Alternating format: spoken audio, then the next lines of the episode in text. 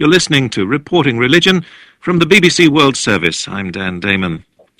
Baha'is believe in harmony between faiths and a universal God, but Egypt's Baha'is are living in a kind of internal exile, they say, after the introduction of a computerized identity card which requires all citizens to identify themselves as Muslim, Christian, or Jew. As the Baha'is will not agree to any of these labels, they're having to survive without ID cards. Shady Samir is an Egyptian Baha'i. In Egypt, you need an identity card for, every, for literally everything. And uh, one of the information uh, in the identity card is your religion. And the government is refusing to uh, issue any identity card unless uh, a person chooses one of three religions only Islam, Christianity, or uh, Judaism. And if you're Baha'i, what do you do?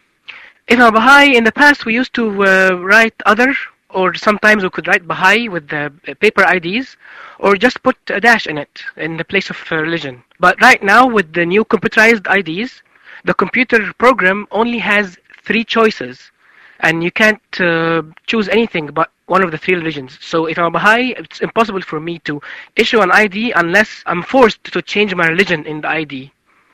And what does that stop you doing if you can't put down your religion, and therefore you can't get an ID card? With without an ID card, you can't take a loan from a bank. You can't be represented in uh, any governmental bureau. You can be easily taken to uh, the police station to be checked because you don't have an ID. You uh, can't be uh, hired. Some jobs need that you have an ID card. Can you vote? No, you can't.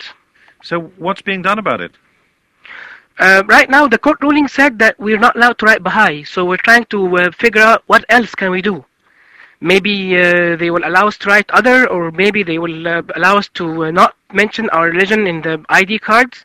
And this applies not only to ID cards because there are many other important papers that includes their religion in it like birth certificate. We can't issue birth certificates for our uh, newborns. We can't issue death certificates. So officially if you're Baha'i you can't be born and you can't die. Yes exactly. And you can't exist in between and, what's it like being Baha'i in Egypt apart from this official problem? Other than uh, official problems, we don't, I don't think we have any discrimination from the uh, people who know us, uh, like our friends or neighbors. Uh, people have no problem with us being Baha'is when they get to know us and know that we're just normal Egyptians like anyone else. People who don't know us are uh, uh, being brainwashed by the media that we uh, are a bad religion, that we're trying, we are enemies of Islam, we are enemies of Egypt, where we have relations with Israel.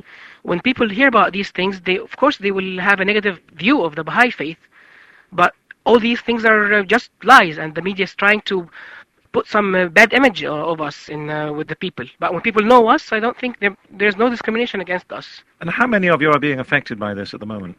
We can't officially know because we can't count them. There's no record of them.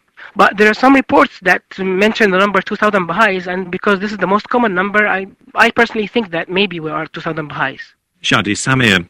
We tried to contact the Egyptian authorities about this story, but no one was available for a response. If you'd like to know more about it and the position of Baha'is in Egypt, then keep an ear across the BBC World Service because we'll have a full edition of our documentary programme Heart and Soul on this very subject in a few weeks' time.